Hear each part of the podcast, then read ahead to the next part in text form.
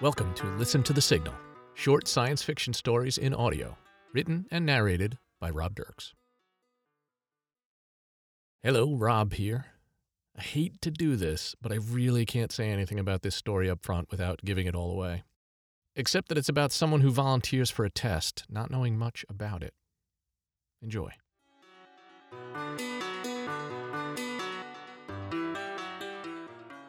Hole in the wall. Please proceed to the dotted line. On the floor there. Um, okay. I step awkwardly up to the line. Uh, my toes are a little over. Is that okay? Should I back up? Like, should I be on the line or up to the line? Is this part of the test? I can't tell if the disembodied voice has eyes it's rolling right now, or if it might be sighing to itself. It just moves on. Now, look into the small opening on the left. Try not to squint. I noticed the holes in the wall in the otherwise completely blank white room for the first time. Uh, should I take the goggles off? I, I think I'd see better without the goggles. No, the goggles are part of the test. I think I heard a little sigh in there that time. Okay, sorry. I squint into the hole on the left. Oh, whoops, sorry, I was squinting. Can we start over? The test hasn't started yet. Uh, right. Continue looking into the small opening on the left. I follow the command, but as happens, now that I'm being told to look into the left hole, that right hole is absolutely begging to be looked into. Two seconds ago, I didn't give a shit about either of the holes. I didn't even notice them. But now the right one has become super important to my caveman brain. Like there's nothing more important. I can't stop thinking about it.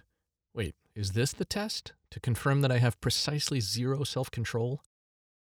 Um, excuse me, I'm looking into the left hole, just like you said, but is it okay if I peek into the right one just for a second? It's just got me curious. Do not look into the small opening on the right. Continue looking into the small opening on the left. Okay, but you know how that works, right? Like you tell me not to, and now I kind of have to.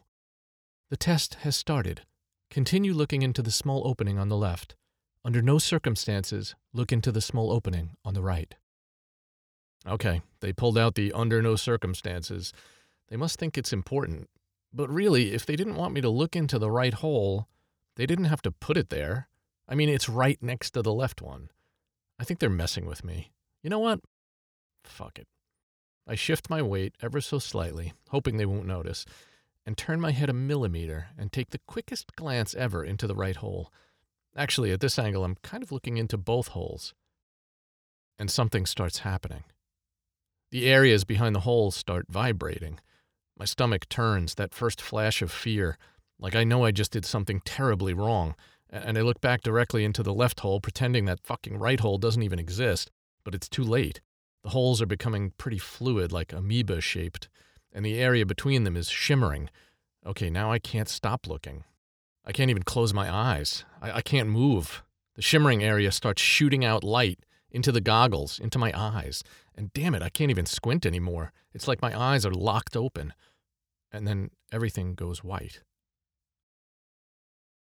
Some amount of time passes. It could be a second or an hour or a year. I squint against the white to see if I can make out anything, and two shapes start to form a man and a woman. Alex, ty She's speaking Ukrainian. I don't speak Ukrainian. How do I know Ukrainian? She's calling me Alex. Um, of course I'm breathing. Is this part of the test? But Ukrainian comes out of my mouth. Svichayno dikhayu. Tsechatsyatetu. The man, who I now notice has his hands clasped together on my chest, stops his rhythmic compressions. I'm laying down on some kind of old desk in a room that looks like it's made of rubble. There are only three walls. The fourth has a giant hole in it, more hole than wall, revealing the gray sky and the bare trees and more rubble beyond. It's snowing. This guy on me smells awful, and I've never seen such bloodshot eyes. He smiles. Alex, thank God. Come, let's go. I'm gasping for breath. Hey, what the fuck is going on? Who are you? Is this part of the test? Without answering, they get me on my feet and I stumble and almost fall.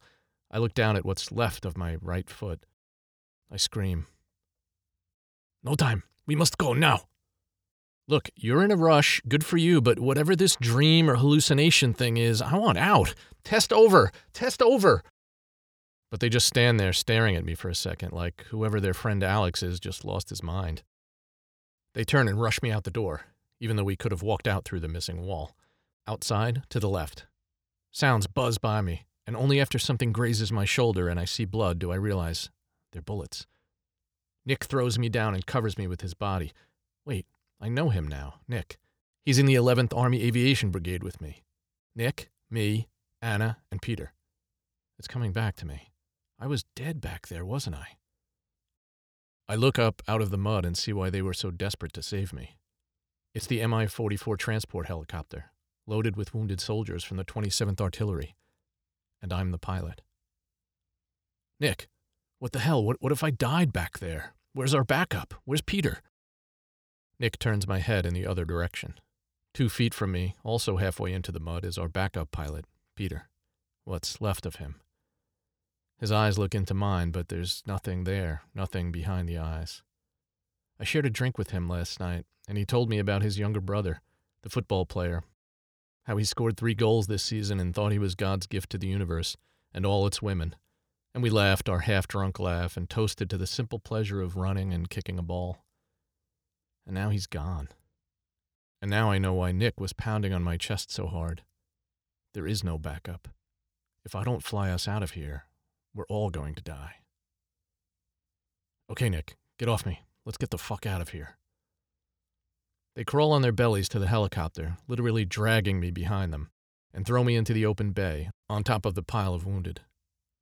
Pushing me up and over them toward the cockpit, Anna is hit with a round large enough it makes her abdomen disappear.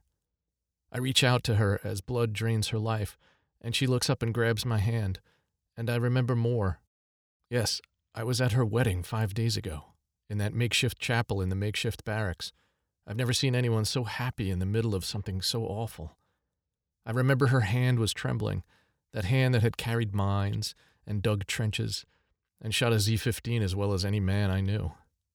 Her hand trembles now, not with love and anticipation and a new ring, but with the rattle of death overcoming her, and she whispers her last words to me Look after Nick. And I remember now everything. I remember that Nick was the man she married, the man sitting next to me, my friend, sobbing, wiping his eyes with mud caked hands, screaming now at the top of his lungs at our enemy, but even more at the universe for stealing his love, for extinguishing his hope. And I understand in this moment more than I've ever understood anything that this will never make sense. The killing of wives and husbands and fathers and mothers and brothers and sisters who live less than a short car ride away from each other. Killing over land or oil reserves or some ideology that's as clear as the mud in Nick's eyes.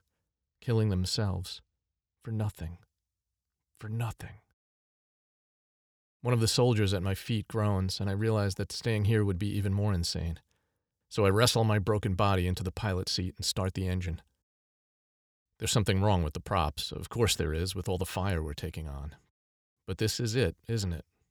This is the moment I was born to face. Whatever has happened in my life, the laughs and the loves and the scrapes and the tragedies, all have led to this. I can feel all my years converge onto this point. So concentrated it takes my breath away, and I begin, finally, to cry. No, no time for tears, Alex. I gun the throttle and lift off, fighting with the gyroscopes, fighting fate itself, undoing something that was supposed to happen, cheating that certainty, stealing it back from the jaws of death, and somehow, somehow, we stay airborne and immediately turn west, away, away from the battle, away from death, and toward life. I turn my head left at a sound right outside the cockpit, and something races past us a missile. And as I turn to follow it, my field of vision blurs and vibrates, and I feel my heart starting to give out one more time. And I can't tell if it's an explosion enveloping us or if I'm looking into heaven, but everything goes white. What the fuck was that? I rip off the goggles and throw them at the two holes in the wall. Tears are streaming down my cheeks. My t shirt is soaked with sweat, and my legs are shaking. And I'm pissed. Hey, what the fuck was that? That was not what you told me. The test is complete. You may leave through the open door on your right and collect your $50. No, I demand to know what the fuck just happened.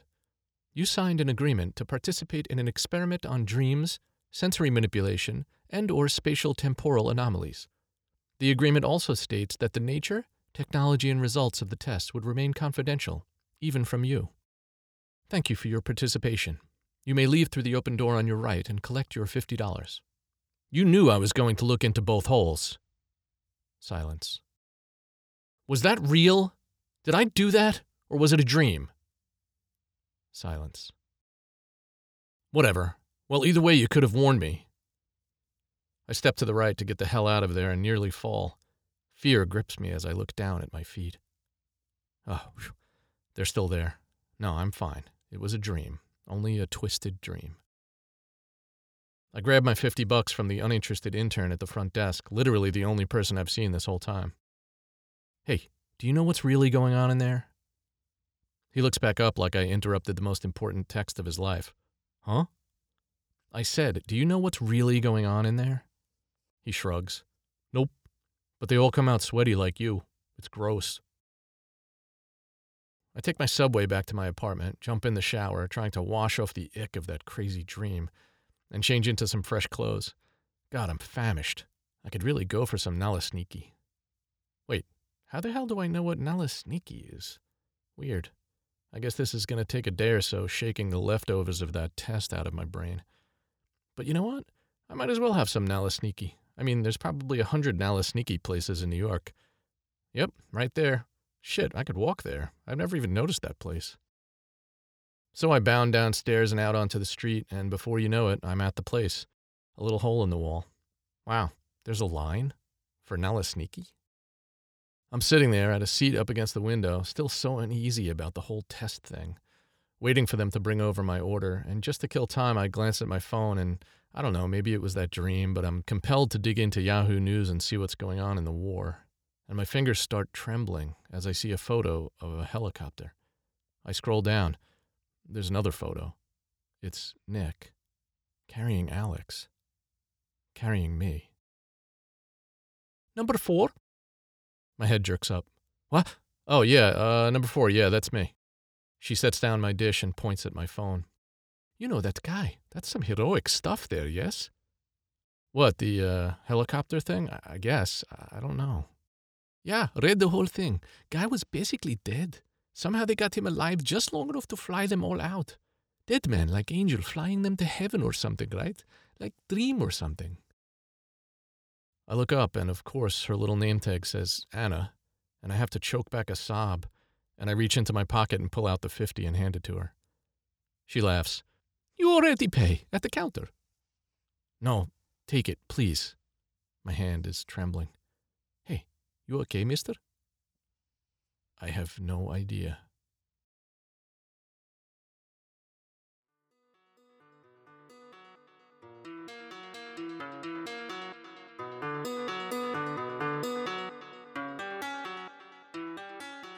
I hope you enjoyed that short story. I think it's obvious that my subconscious is working overtime, processing all the images and stories I'm seeing about the war. I don't have anything political to say about it all. If you've listened to any of my stories, you know I try to stay pretty far away from all that, as I certainly don't have any answers. Maybe someday I will.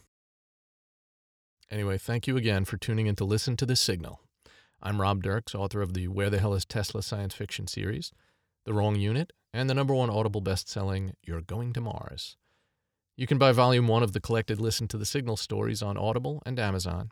Find my other books there too and get in touch with me at listentothesignal.com or robdirks.com.